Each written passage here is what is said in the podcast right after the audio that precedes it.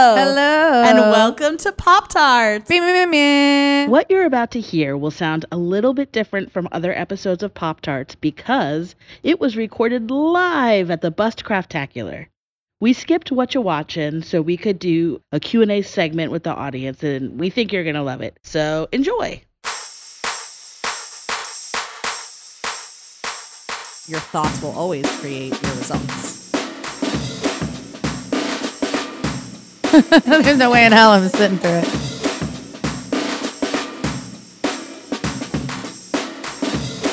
Always the wrong question.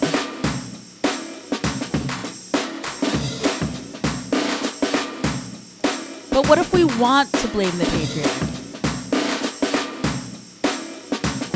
Your brain will generate new thoughts for you.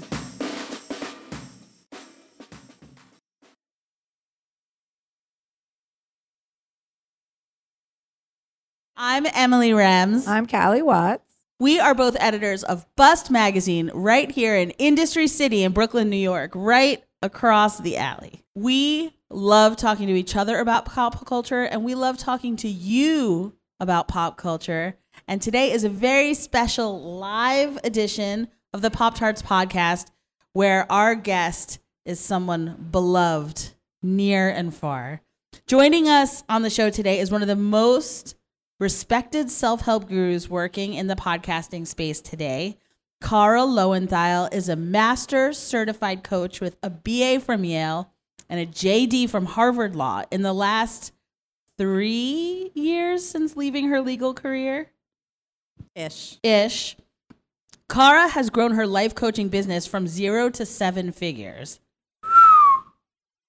She's the host of the iTunes top rated self help podcast, Unfuck Your Brain, which has been downloaded over 5 million times. And she has been featured in Marie Claire, Mind Body, Green, MSN.com, The Huffington Post, and of course, Bust Magazine.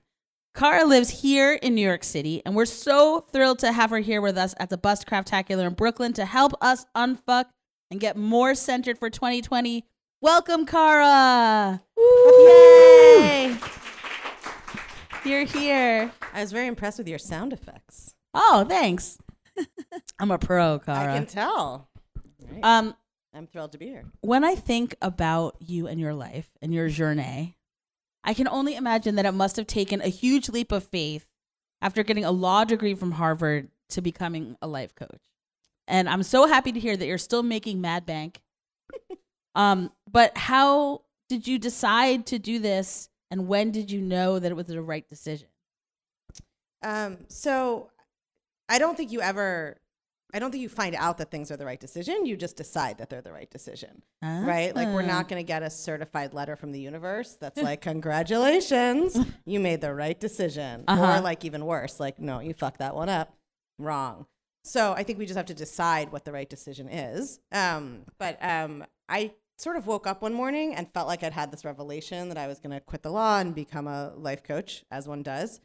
And then um, I actually was talking to a friend of mine who I hadn't seen for a long time, and I said, "Oh, I have crazy news! I'm gonna quit the law and become a life coach."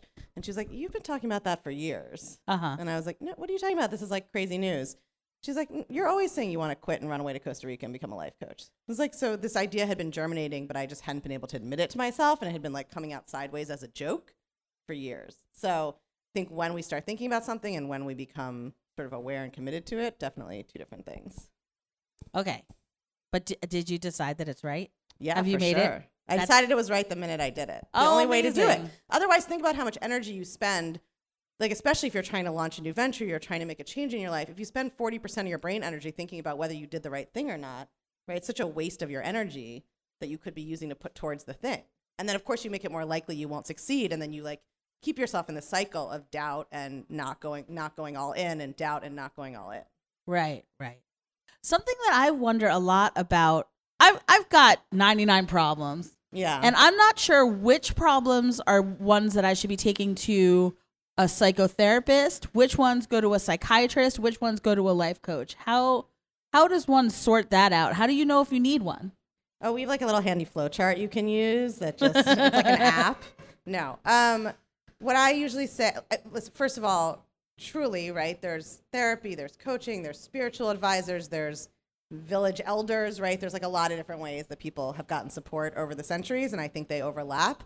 But in general, I say a safe bet is like if you're dysfunctional, like you can't get out of bed, you like your life is falling apart, you are addicted to drugs or alcohol, like a coach might be helpful, but you should go get professional psychiatric or medical help. Uh-huh. And I think that coaching is really it can be helpful in conjunction with those things for people who are dysfunctional, especially since like in today's modern psychiatry, you often just get a drug and no Yeah. you know, no helpful tools. Right. Nobody teaching you how to deal with your symptoms or how to think about them.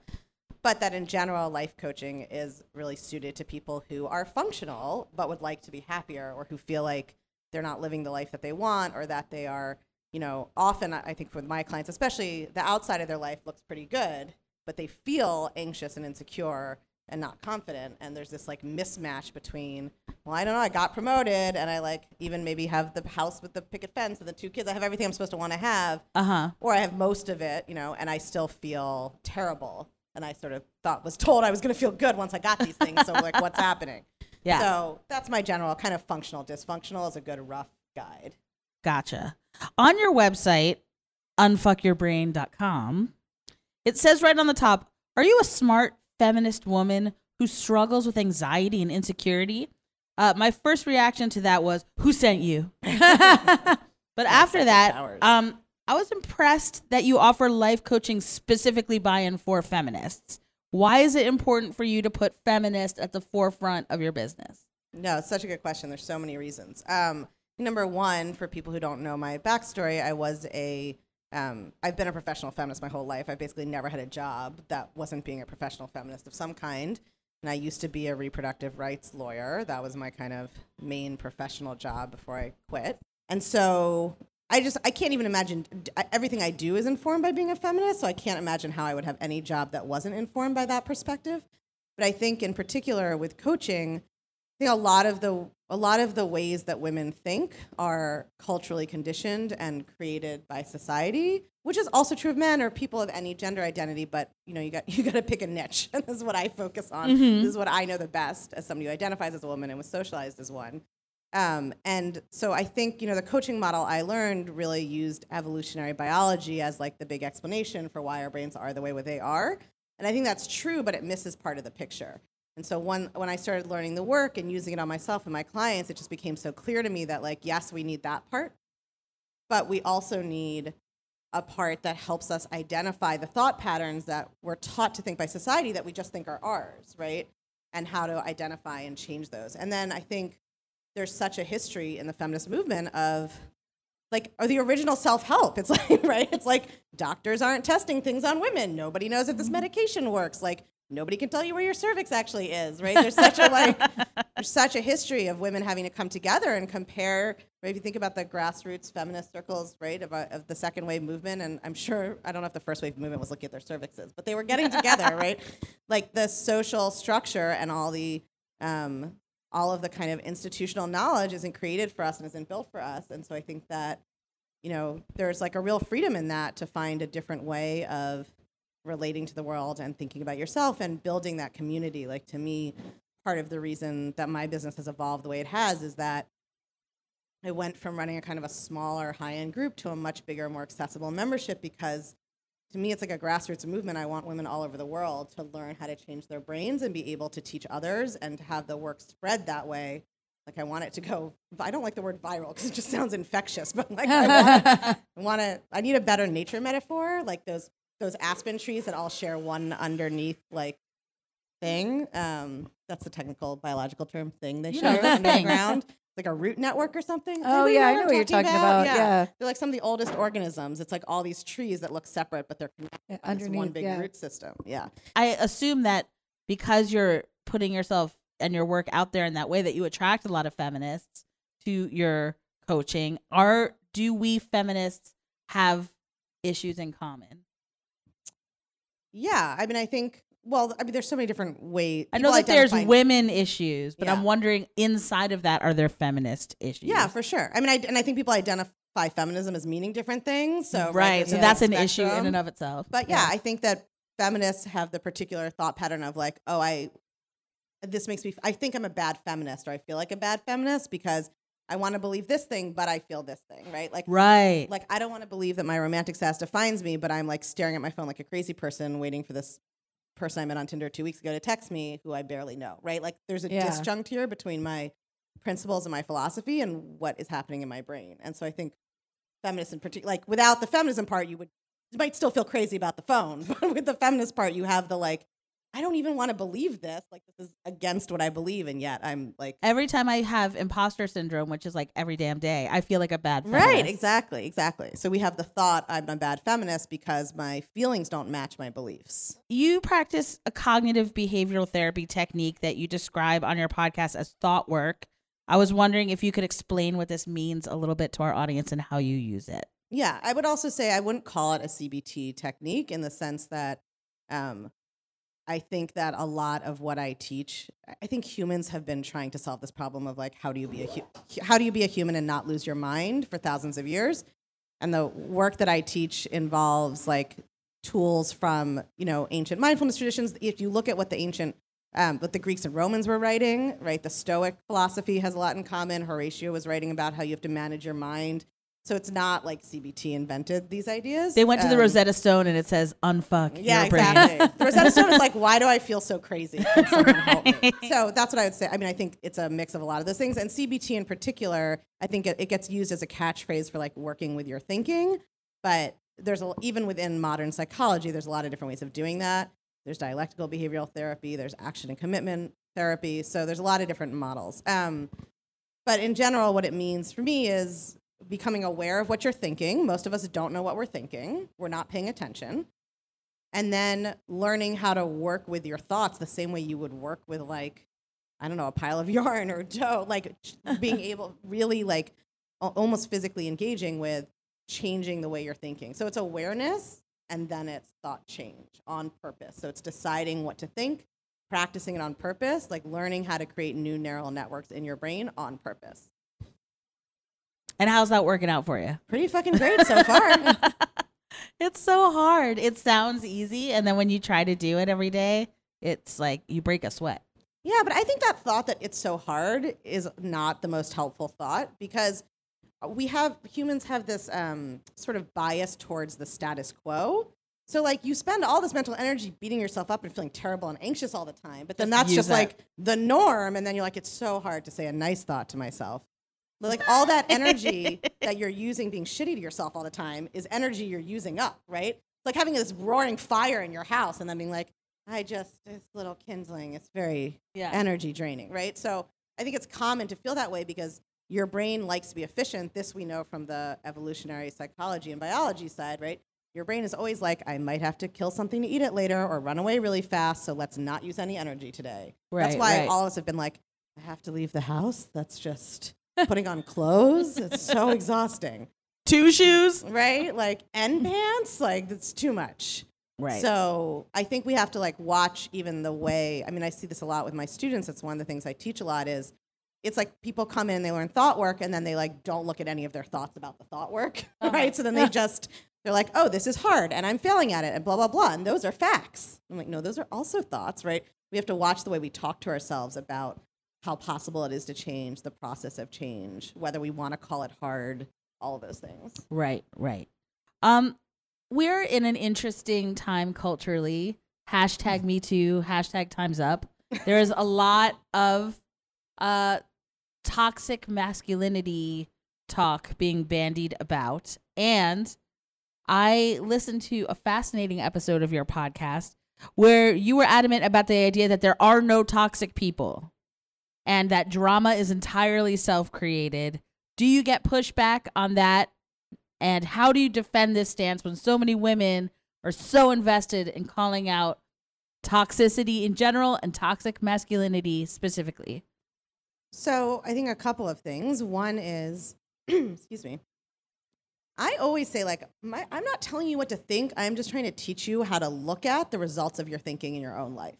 So if calling something toxic, you really, if you, I mean, I think you have to like learn the process I'm teaching to really test it because we have a lot of ideas about what is helping us that isn't really right. Like we tell ourselves, yelling at myself about how I'm too fat will make me go to the gym. Like we keep believing that. yeah, that hasn't worked for me. even though yet. it doesn't work. Yeah. Right. So we have to, it's not as simple as just if you have the thought that this is helping you keep going with it. Like you should learn how to test it, which is what I teach you. But what I always say is like you, if that thought, if thinking something is toxic creates a feeling in your body that is, and then you take an action that you like and you like the results you're getting, like by all means keep it. But what I find is that when we tell ourselves that something else is toxic, what we're telling ourselves is that it can poison us and we're in danger. And then it activates all of this evolutionary biology that has survived to keep, has like developed to keep you surviving, but not calm or creative or resilient. It's, it's evolved to keep you in kind of flight or fright or freeze, which is now like a new kind of right. option that they've,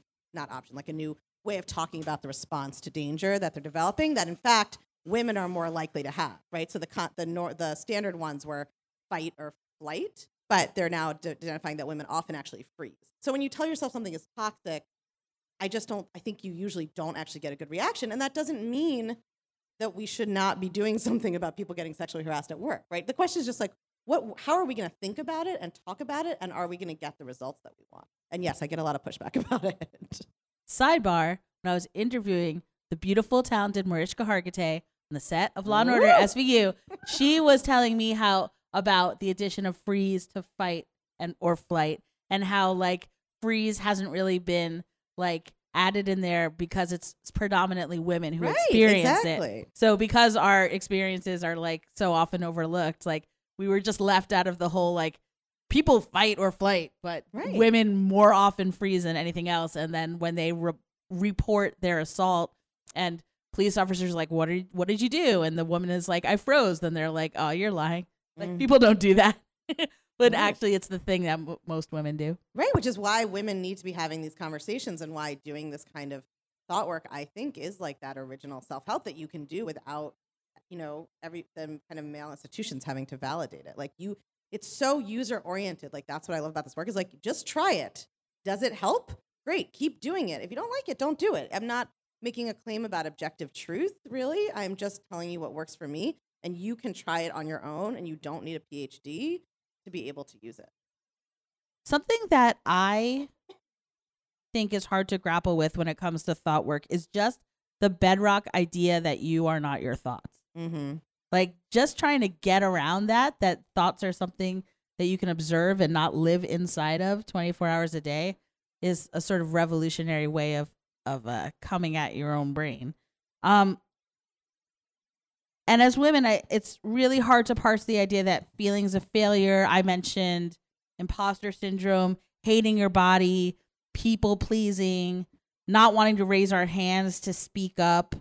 Um, it's hard for women, especially, to not gnaw on these ideas as empirical truths. How can we begin to tell the difference between patriarchal bullshit that's been controlling us since birth and thoughts that truly represent our authentic selves? I don't really, um, excuse me, I don't think there are thoughts that represent our authentic selves necessarily. Okay. Um, or at least that's not a thought I find helpful because, so I think in the kind of beginning of your question, what you're talking about is for sure a challenge. And if you think about it, it's what like all meditative practices are about, right? Mhm. Is like learning to observe your thoughts and differentiate between the you that thinks and the you that can observe, right? So it's called the watcher in some traditions. And even like in there are martial arts traditions that are more internally focused where it's the same thing. You're learning how to observe like what the mind is doing and what the mind thinks the body's doing as opposed to what the body is actually doing. So, you know, in some ways this is like the essential philosophical question that people have struggled with for thousands of years is like what is the mind, what is the body, what is the relationship between them and what is consciousness? But I think in my, which again is why I always go back to like my experience is that I can observe my own thinking and I can make decisions about changing it.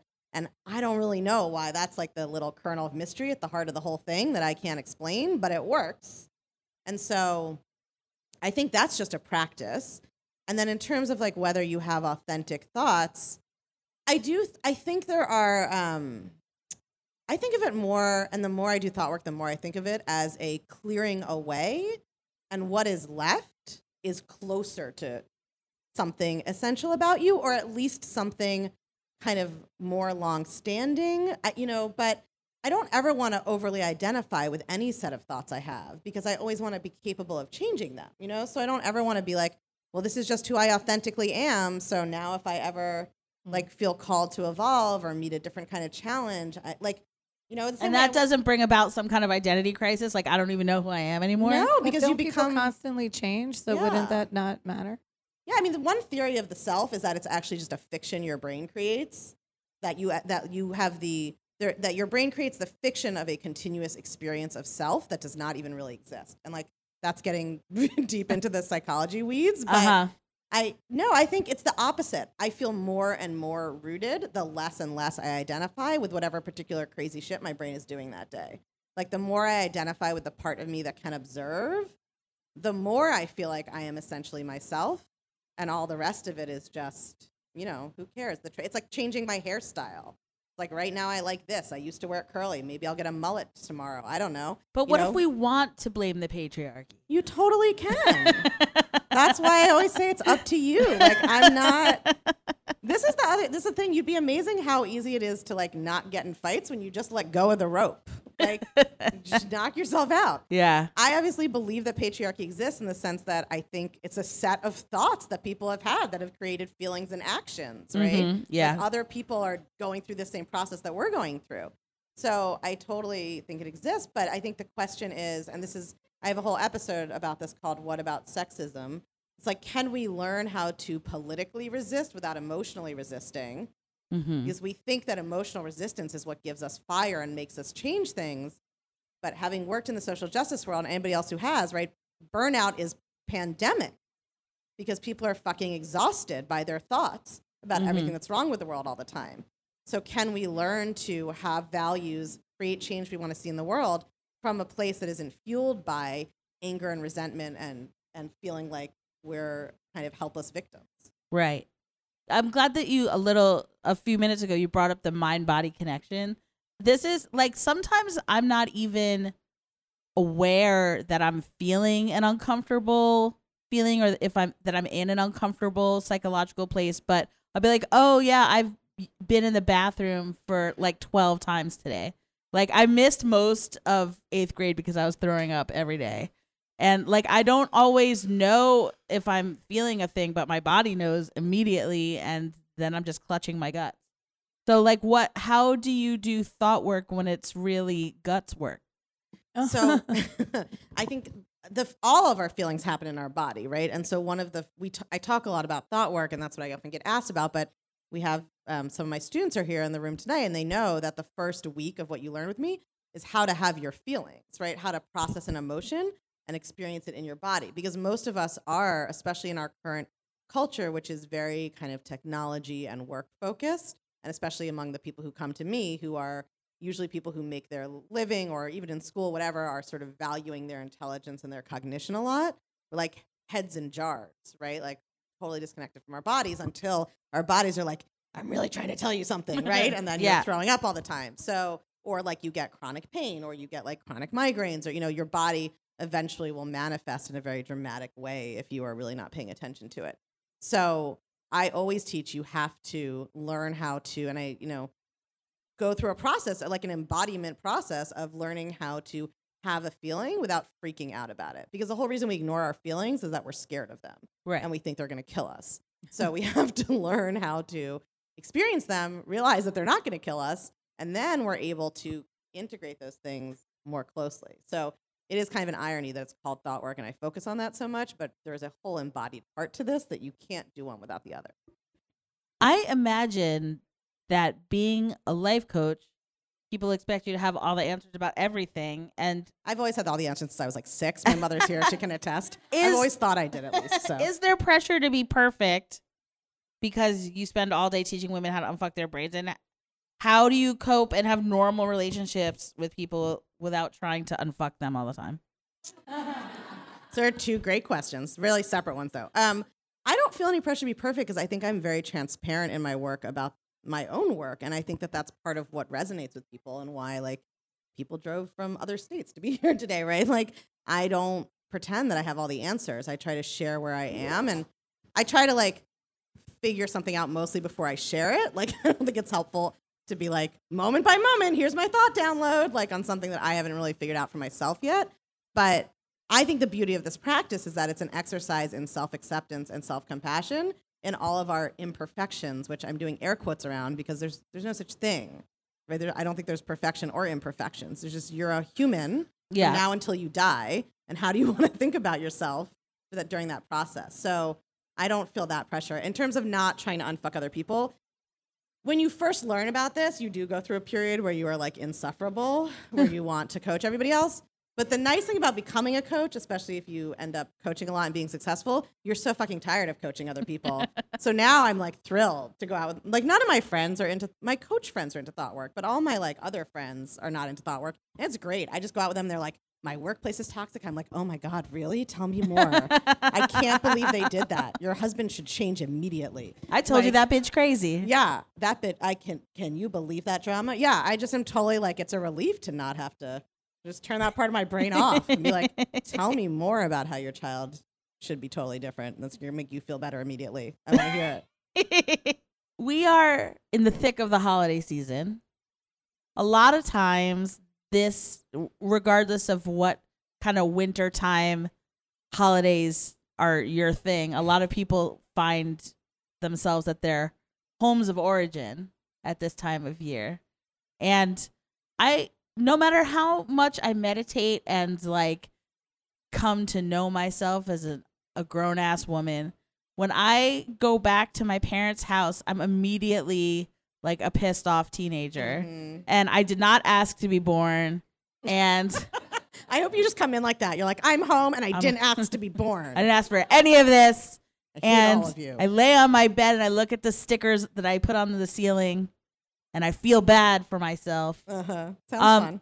How I I know that I'm not alone in having this weird regressive Mhm. stuff happen when I go home. How um can we go home and emotionally prepare and not be the dicks that perhaps we've been in the past? So I think the thing to understand about why that happens is that you have a like neural circuit from back in the day that was very strong because you spent you know six to eight years thinking about how you hated your parents, they ruined your life from ages like twelve to eighteen, right? hmm And so, and we know that our brains get cued by certain kinds of um, what's the word like triggers, right? So like there's studies showing that if you listen to a certain piece of music while you're studying, you recall the information better when you listen to that music again. So it's the same thing, right? You go home, you're around your nuclear family, whatever. There's multiple. Sometimes you know it's like your childhood bedroom, like there's more or less, but you have those kind of triggers that just fire up your old thoughts. So number one is just understand that's what's happening. It's not that your family causes your feelings and that's why you always feel terrible around them. hmm It's like a memory, a habit. It's like if you went skating after a long time, your body remembers how to do it. In terms of preparing, I think that a lot of our pain and stuff, well, a lot of our pain and suffering as humans comes from just wanting reality to be different from it than it is, right? And in relationships, it comes from wanting people to be different than they are. And we all persist in doing that with people who we have known for literal decades, right? So we get ready to go home and we're like, well, I just hope both my parents have had total personality transplants since last time I saw them, right? Like, I hope my brother has a totally different way of talking. Like, we want them to be totally different people. And then we're all bent out of shape when they're not. And meanwhile, we're not usually totally different either, right? So I, the tool I like to teach for the holidays is called Of Course They Did. And it just is you just go home expecting your family to be the way they always are. Now, those are all thoughts. And if you're doing deeper level thought work, you can work on changing those thoughts. But the first step is just to stop emotionally resisting that people are going to be exactly who they have been, right? And it, you would be amazed kind of just how freeing that is, just to be in a space of like, oh, of course, like this. And I'm going to feel crazy too, not having this like perfectionistic standard that you're supposed to go home and now like be at a Buddha who's never, you know, like has no negative emotion. Like, this is what's going to happen. They're, to be the way they usually are. I'm probably going to have some of these thoughts and feelings I usually do. We're all going to be the way we usually are. Mm-hmm. And like, let's just accept that reality. And once you accept that, then you can start actually changing the way you think and deciding ahead of time, which is a whole skill, like to decide ahead of time how you want to think and feel and practice that ahead of time. But it's already like December 7th. So I would just say start with, of course they did, and practice that. And then you can work the next year. So, for example, um, a lot of us are um, progressive women in this audience and may go home and uh, Fox News is on Mhm. and um, there's Trump talk in a positive way? And like how how does one not melt down around it? It all depends on what you're thinking, right? If your thinking is my of parents, course they did. but like, um, yeah, of course. If your thinking is, I can't, like, they shouldn't watch this. They shouldn't think this. I can't believe they do. This is horrible. It means they don't love me or care about me. If they would support this person, you're gonna have a very intense emotional reaction, right? If you can start at least with, of course they did, right? Like they're listening to Fox News every time I go home. So there's no point in like hoping that they won't be this time, right? And then you have to start digging into like, you know, that would be a whole coaching session, right? For somebody or a self coaching session of like, what are all the thoughts I'm having about this and why it's a problem? And do I want to believe them? And I think where people get often a lot, some of the resistance I get to my work is that people think that I'm saying, so you just shouldn't care and should never do anything. Right. And that's not what I'm mm-hmm. saying. What I'm saying is like the question of you, we try to always operate from what I call like the action line, which is like we always want to figure out what to do. Okay, but like what should I do if they say this thing? Or what should I do if Fox News is on? Or what should I do if they insult blah blah blah, right? But it's always the wrong question because if your thoughts and feelings are all mixed mixed up and you haven't sorted them out, whatever you do won't feel good because your feeling comes from your thoughts, right? So the question isn't like what should I do if they're watching Fox News? It's let me decide ahead of time what I want to think and feel. And then you'll be surprised to see sometimes your action is to do nothing. Sometimes Mhm. your action is to like leave the room. Sometimes your action is to like, I don't know, throw the TV out the window, but feel really chill about it. Like it depends, but you have to. I I never. There's the thing people think. I think that life coaches tell you what to do, and I'm like the total opposite. I don't know what you should do. Right? I can just show you how to mm, think on purpose, and then it's like a flow chart. Like you're gonna figure out what makes sense to do when you have your thinking and your feeling in a way that feels good. right. I mean, I know what they're gonna do every time. Still doesn't make it any chill. I mean, I'd leave the room or if they were not talking about this, but it still doesn't change the fact that I'm like, oh God, they're gonna do it again because you know they're gonna do it Right? again. But you think they shouldn't do it is the problem. That's why. no, well, I mean, they're they're gonna do whatever the fuck they want to do. but you we've it would be better if they didn't do it, right? I think everybody knows that we're going to get in a fight. We've been doing this fight for wha- however many years, three years now. We all know what we're going to get into. I don't understand why they don't just let me walk out of the room. Exactly. So you think they should be different. You're like, they should let me walk out of the room. but I'm not going to sit in there.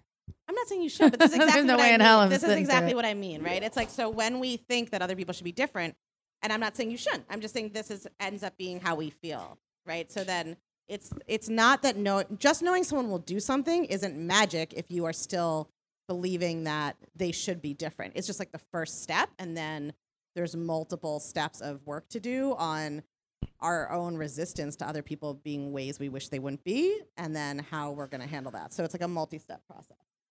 Yeah.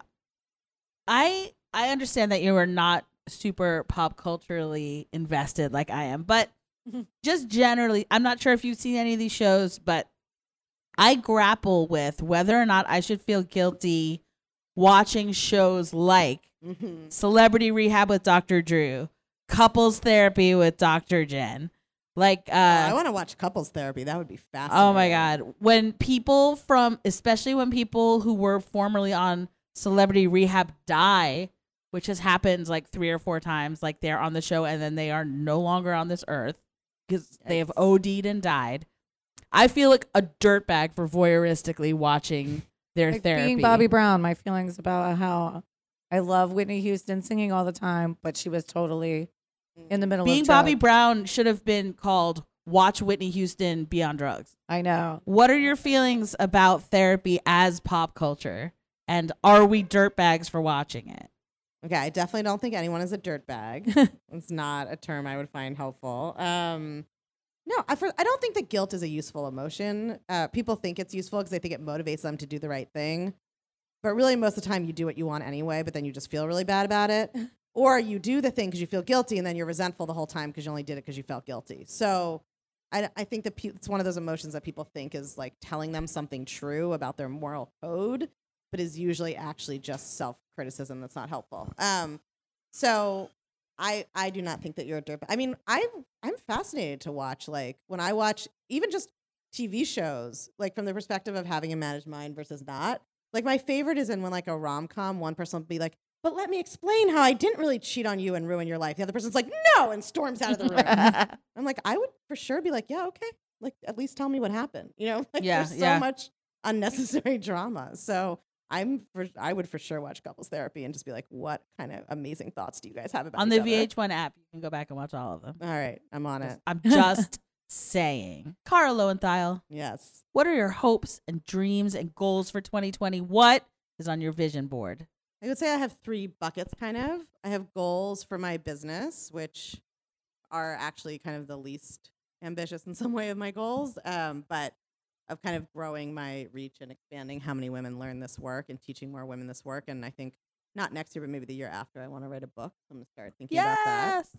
Um, and then in my personal life, I have uh, there's no real name for it, but I have like hypermobile joints and loose ligaments, and so I have some chronic pain. And I've been I've already done some work on it with thought work, but I've gotten really I have a student who's been really deep diving into this work, and I think a lot of her research is really fascinating. And so one of the things, my impossible goal for 2020 is to have to be like pain free by the end Wow. um, and using thought work, 'cause especially with chronic pain, there's a lot of fascinating evidence about the way that it really um, is not based on physical damage. What? It lives in the in the mind and in the nervous system. So that's what I'm going to be working on. Amazing. I want to I want to find out more I'm about in- that. Yeah, I'm, I'm Yeah. into that. Where this We can table's do full of pain. We can do another one of these next year. I'll tell you what I've learned.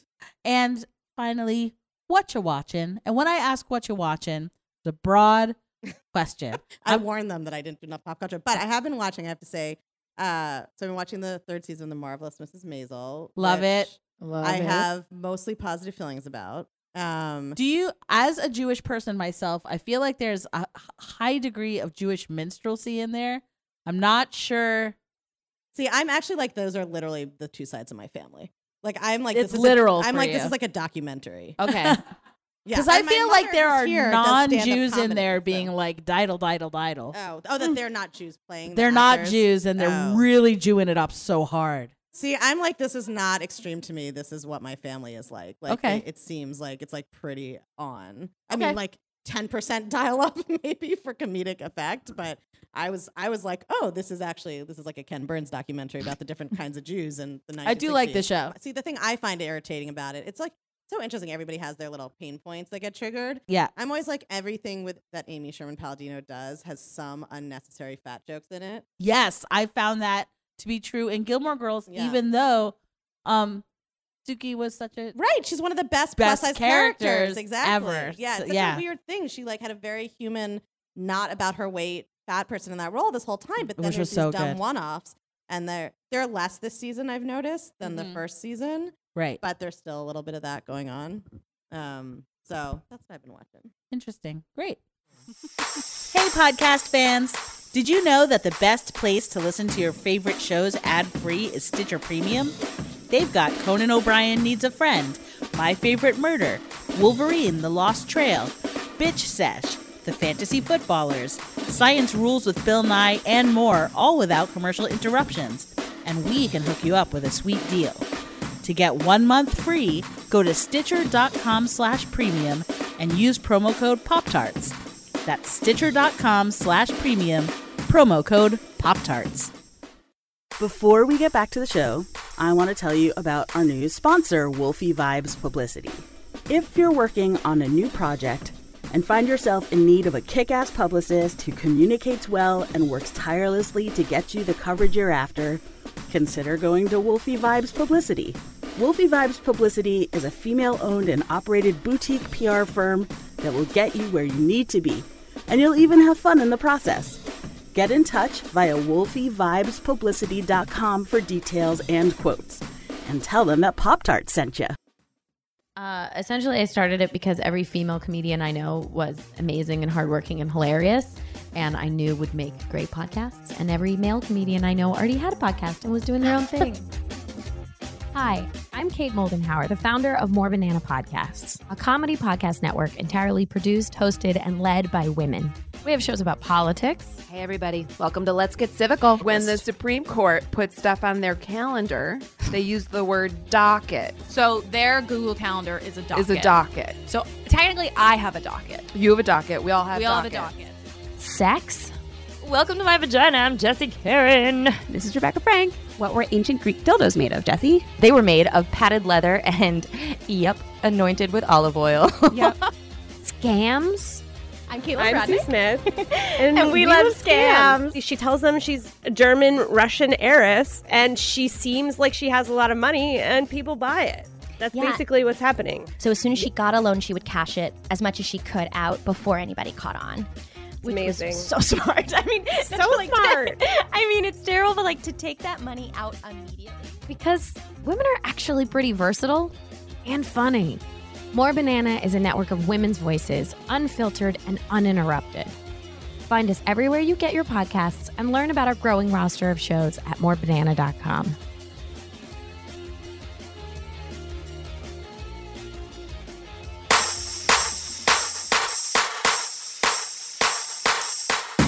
Well, we have reached the point in our program that you've all been waiting for, the Q&A session.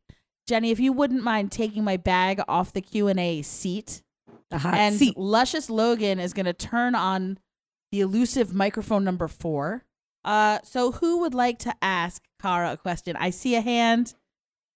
It's Jenny Miller. You don't have to sit in the hot seat. You can sit hot seat adjacent. Um, so if we're doing some of this thought work by on our by ourselves, I found that I can know all of these things logically, but accountability is where I fall apart. How do we learn how to be accountable to ourselves um, to stick with this? To stick Tell with me more. Where are you falling well, apart? like you know, I know um, if I meditate or journal about my feelings, like you know, consciously reprogram, like you were discussing, creating new neural pathways. Like you know, CBT is you know my life, but um, without someone else making me do it, like I don't know how to do it. How do you teach Wait, yourself? Tell me what that means. How do you not know how to do it? Um, I just don't stick with it. Why? Uh, it's easier not to. Okay, so that's your thought. It's Yeah. easier not to do it. So as Mhm. long as that's the thought you have about it, you won't do it, right? So I think accountability is another one of those words that like it sounds like we're being very like responsible and upstanding, but actually we're just being mean to ourselves in a not helpful way. We're just like telling ourselves that we don't have any discipline and we don't stick to things. So I mean the two options are this. Either it's true that you need accountability, in which case you should go get yourself some accountability, right? Like find a buddy, pair up, text each other that you did your morning, whatever, right? Or change your thought that you have like an accountability problem and that it's doing thought work is harder than not doing thought work.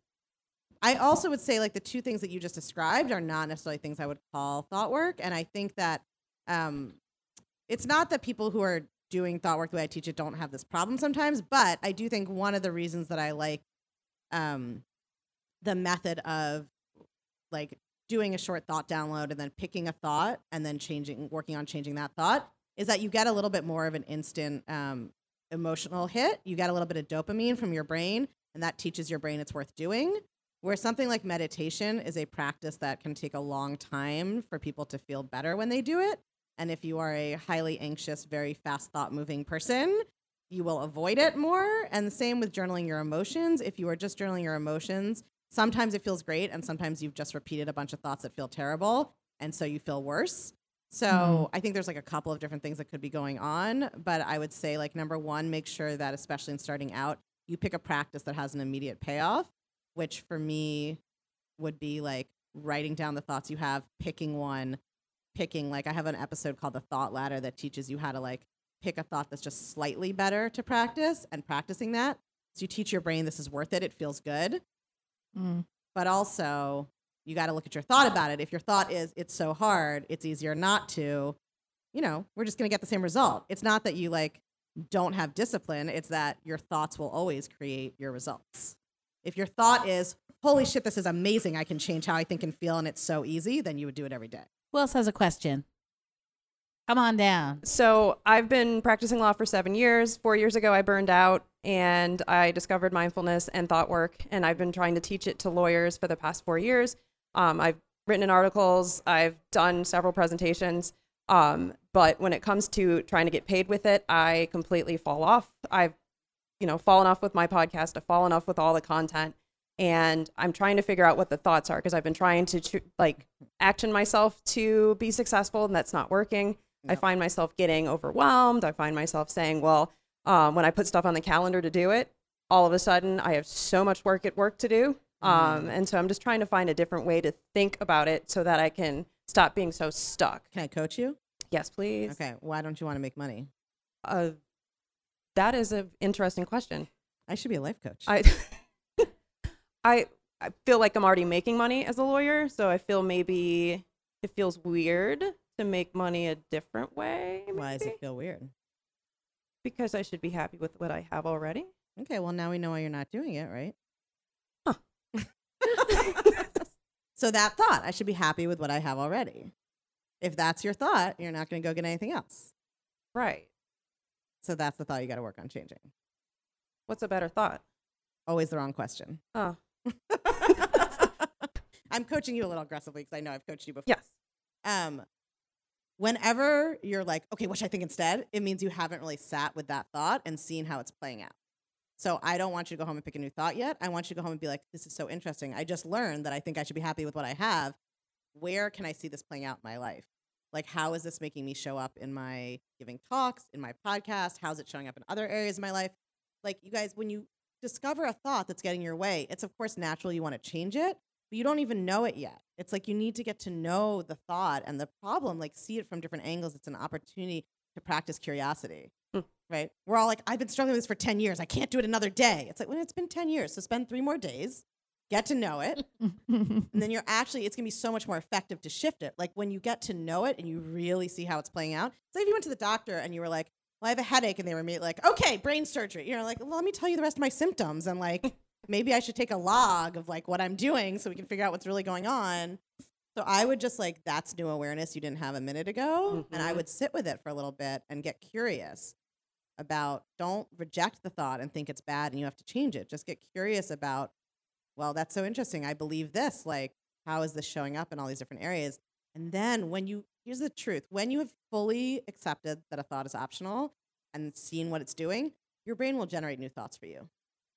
I feed you guys thoughts sometimes to move things along or just give you an example, but truly, when you really get it, your brain is like, oh, here's 12 other things you could think. Awesome. Thank you so You're much. welcome. Who else has a question? I see you. Come on down. Hi. So I am a potentially aspiring coach, and I haven't actually said that out loud to many people. So that is very nerve wracking. You said it in front of my mom, so that's practice. Then you can go say it in front of your mom. Oh no, no. no, I'm not there yet. Um so what about thought work besides that? I mean, clearly you believe it works. I think it works for me as well. What about this model was most compelling for you and did you explore other coaching methodologies? And generally, right? Like how did you really get started? Yeah, it's a great question. Yes, I had gone to a couple. I think. I mean, I've always.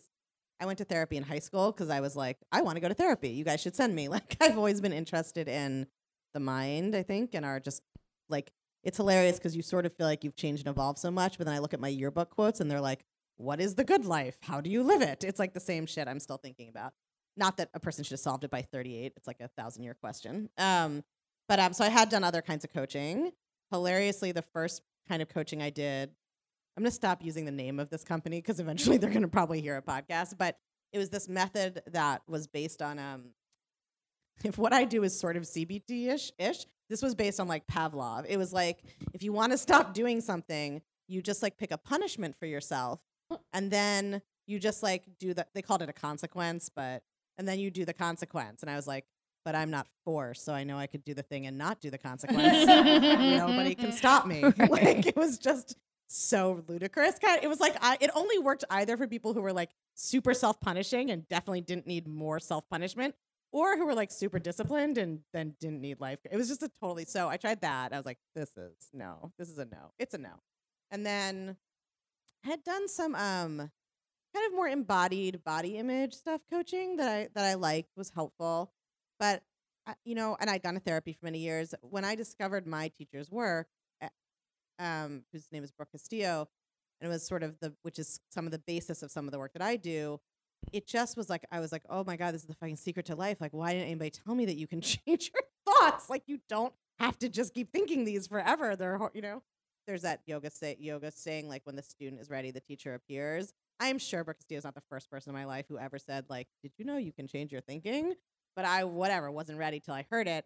And the her model for it is just very um suited to like analytic minds. I think like mine, like it's very like there's it's like a little process you can go through. So that was really what happened. And I didn't go into it intending to be a coach. I just was intending to be a law professor, but I you know wanted to not feel like a lunatic. Hi. Um, so I wanted to thank you first of all. Um, I'm a member of the Clutch, and I really appreciate it.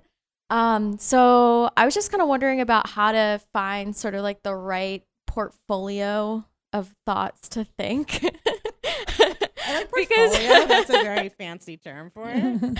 right, right, yeah. Because? I Tell me more. I'm thinking of it like a closet, kind of like there's a lot of different Mhm. thoughts that you can think to help you live your best life, Mhm. and I, I'm still trying to figure out what thoughts are right for me. Let me ask you Um, this: How do you yeah. feel when you think? I want you to close your eyes, really check your body. How do you Okay. feel when you think, "I want to live my best life"? Um, I feel a little bit anxious. Yeah. Yeah. That thought Yeah. is not. This is. It's right. So it's like the whole question is coming from this thought that there is a best life. So therefore, there must be a right portfolio to lead you to the best life. Mm-hmm. Right. So it's like the whole premise of the question is coming from kind of overachiever anxiety about Right. getting it right. Right, right, right. Whereas I like to think about it like you know those. Um, I don't know if you you look very young, so maybe they didn't still have these, but they had those choose your own adventure books when I was growing up. So it was choose your. There were these books where it was like you come to a path in the forest. Do you want to like turn right or turn left? If you want to turn right, you go to page twenty seven. If you want to turn left, you go to page thirty four. You would like go through the whole book that way, and that's how I think about thought work because this is why like people agonize about decisions and it's like it doesn't even matter what you decide whatever you do you're going to learn something if you're committed to paying attention to your own mind and learning to live with more conscious intention you'll learn something no matter what path you take like whatever job you take whichever person you marry whichever whatever right like that whole life will be full of different experiences and people and moments where you will have an opportunity to engage with your own mind and to learn something about yourself and we can never have all of them right? We're never going to get them all, but none of them are better than the others. When you think about it that way and you can internalize that, which might take a little bit, then there's just so much freedom because it's like whatever I do, I'm going to learn something. And that's the whole reason I'm here. So I'm good. It doesn't matter which one. So for you, just focus on like that thought and how that feels, that like best, right? And notice your tendency to think there's a right answer and that there's a better thought or a worse thought. Hi. Uh, we went to the same school, coaching school. Oh, you're an LCS coach. Yeah. nice see you. yeah. So yeah, mastermind. So um, great to see you. Love the podcast. Love your content. Um, I want to hear more. You mentioned briefly about the um, how there's something in the mind, something in the brain that triggers the nervous system. And this is something that you're going to be working into in 2020. I'm really fascinated about it because, you know, I've studied the model like you. And so, like, I've noticed that on winter days, I have like my C's start to slip in my mind because I feel like Mm. uh, it's like, and I just feel so tired, feel Mhm. weak and sleepy and depressed, you know, like, and I think, um, yeah, I would love to hear more about this, what you have learned so far about like the, the interconnection of what's in the mind, like subconsciously that, am I making any sense? Yeah, yeah. So I think there's two things going on, right? One is there may be like you may be, you know, vitamin D deficient and that might cause a hormone change, which you then have thoughts about, right? So there's like some stuff just does happen to our bodies or happens in our environment, right? If you ingest lead, it's going to have an effect on your brain, right? And so I think, sure, that's not what's happened to you, but I think that like part of the work is always starting with like, okay, I notice I feel this way, and what am I making it mean? And often, like, there's a cascade of unconscious thoughts, which are like, oh, this always happens, and it's getting so dark, and it's gonna keep getting dark, and I should have lived in Hawaii, but now I can't move, so now I'm stuck here, so now it's gonna be right. That's all going, and so then you feel worse and worse, right? Yep. Yeah. So I'm always, it's almost always the answer is like, there's plenty still to do with the thought work we already know, right? Same with hormones. And people are like, but what about PMS? I'm like, yeah, your hormones might be changing some, but also you have all these thoughts. And when you tell yourself it's just hormones or it's just seasonal affective or whatever, it's not that it might not be some of that stuff, but then you just sort of like, then your brain's like, oh, so I don't have to pay attention to any of those thoughts I'm having about this because I'm just going to blame it on this thing. So I would start with that. I mean, in terms of your question, I'm this is not an area of my expertise yet, but what I've learned so far is just that, and it, it's always like for some people, I'm not saying all chronic pain, right? But there's there's pain that you get in the body when you have actual damage to the tissues, like if you break your arm, right? And then there's pain that you experience because it, when they say lives in the nervous system, it's it's really it's like your brain has a habit of creating those sensations of pain that you feel in your body. Like people get phantom limb pain, even though their limb is no longer there, because the map of that limb in the mm. body is associated with this pain response that they still get. And that's also why people who have some people who have chronic pain will experience like good days or bad days that often correlate with like their emotional state, right? Or people like back pain is a really fascinating example because when they do autopsies, there'll be people who have what look like a perfectly healthy functional back who reported, you know, a lifetime of debilitating back pain. And then there'll be people who have like no cartilage between their vertebrae and hernias who like never reported any back pain. We think it's this one to one structure to pain, and it really isn't. So it's, it's not an area that I'm an expert in yet, but it's something I'm starting to learn. And I've been having these experiences myself in like going through um, working with a trainer in physical therapy where my my trainer will ask me to do a motion with my body that they can see I'm doing correctly and is physically safe, and my brain is screaming that it's dangerous and painful and I have to stop. And so there's this total disconnect, and it's so interesting because there's so much from a feminist perspective, so much emphasis, and even in the self help world of like trusting your body, right, and like the wisdom of your body. And I'm like, but a lot of the what you think is the wisdom of your body, you're interpreting with your brain, and then your brain. So it's not as simple as like and I think I did myself a I, I don't I wouldn't say did myself a disservice because I think it's all part of the learning journey and I've learned something. But I definitely went many years being like, well, no, I can't do that in physical therapy or I can't do this kind of lifting or I can't do this because it feels unsafe in my body or it hurts and I just take that at face value. It wasn't until I found kind of the trainer and PT that I work with now are trained by this place that focuses a lot on the brain and the neurology and found people who could were both very patient with that, but also could explain to me like your body think it's so crazy. Your brain will like your body will like load your foot correctly, and then your brain will think that it's not and tell your body to compensate in some way that causes pain. It's like a whole other fascinating world. So I don't have like imperfect takeaways yet, but if you do experience chronic pain or you're like an athlete and want to improve your conditioning or sport or something, it is like a fascinating area to look into. Um, so I love the podcast. Um, so I am for the past year I've been in grad school and working at the same time, and I'm finding um, fear of failure being almost debilitating at times. Mm-hmm. Um, and so I'm just wondering if you can, you know, ex- you know, give some strategies on how to use thought work to just. Mm. I mean, I've created like scenarios where you know, like how you say sometimes, like you think, oh, something's wrong. I've created stories over the past year when everything's going fine, almost self sabotaging. What's going to happen if you fail? I'm gonna let people down and myself down, I guess. So what are you going to say to yourself if you fail? Oh, I, yeah, I can't. I don't even want to think about that. That- that's why you're terrified of it, right? Yeah. so if you want to deal with your fear of failure, you have to number one get be willing to look at what all we're ever afraid of is a thought and feeling we're going to have. Right? So you're not afraid of failure, you're afraid of the mean shit you're going to say to yourself if you tell yourself that you failed. Right? Failure is also not an external true circumstance like falling into a pit. Right? It's Mm. like it's a inter- it's a human interpretation we make of something that happened. Some somebody could fail out of med school and think it was the best thing that ever happened, and somebody could fail out of med school and tell themselves they were a total failure. And that's it could be the same person at different points in their life, right? Like it's all just a thought. So you have to look at what you are afraid you will say to yourself when you decide you failed. Right now, you're running around trying to avoid having that happen, right? Yeah. And so you're never gonna. There's no Mm. strategy other than you have to get to know what those thoughts are, see what you're gonna say to yourself, get honest with yourself about that, mm-hmm. and then you get to decide: do you want to just? And this is what we do. We're like, I hope my unmanaged mind isn't mean to me in the future. it's like for sure it's gonna be. That's why you have to decide what you're gonna think instead. It hasn't really been that nice so far. This is like, of course it did. It applies to your own brain Yeah. right? So not like I just hope I'm not an asshole to myself if I fail this class. You will be. You can decide ahead of time what you're going to think instead. Okay. Okay, so you got to look at the thoughts. The remedy for fear of failure is look at what you're afraid you'll think and say to yourself, and then decide on purpose how you're going to talk to yourself instead. Okay. Yeah. Thank you. You're welcome. Thank you guys so much for those amazingly Thank thoughtful you. questions. And thank you, Kara My Loewentheil, pleasure. so Thank much for being our special guest. Um, if you guys like this show and you want other people that you know to listen to it, it's gonna we're gonna be releasing it on Friday. So find us on Pop Tarts, um, whatever your podcatcher is. Look up Pop Tarts. There's more than one, but we're the one with the pastries holding hands. Take these stickers so you don't forget. And also, if you wouldn't mind, on iTunes, they really, really um, put the pressure on to get those ratings and reviews on there, or else nobody knows that we exist.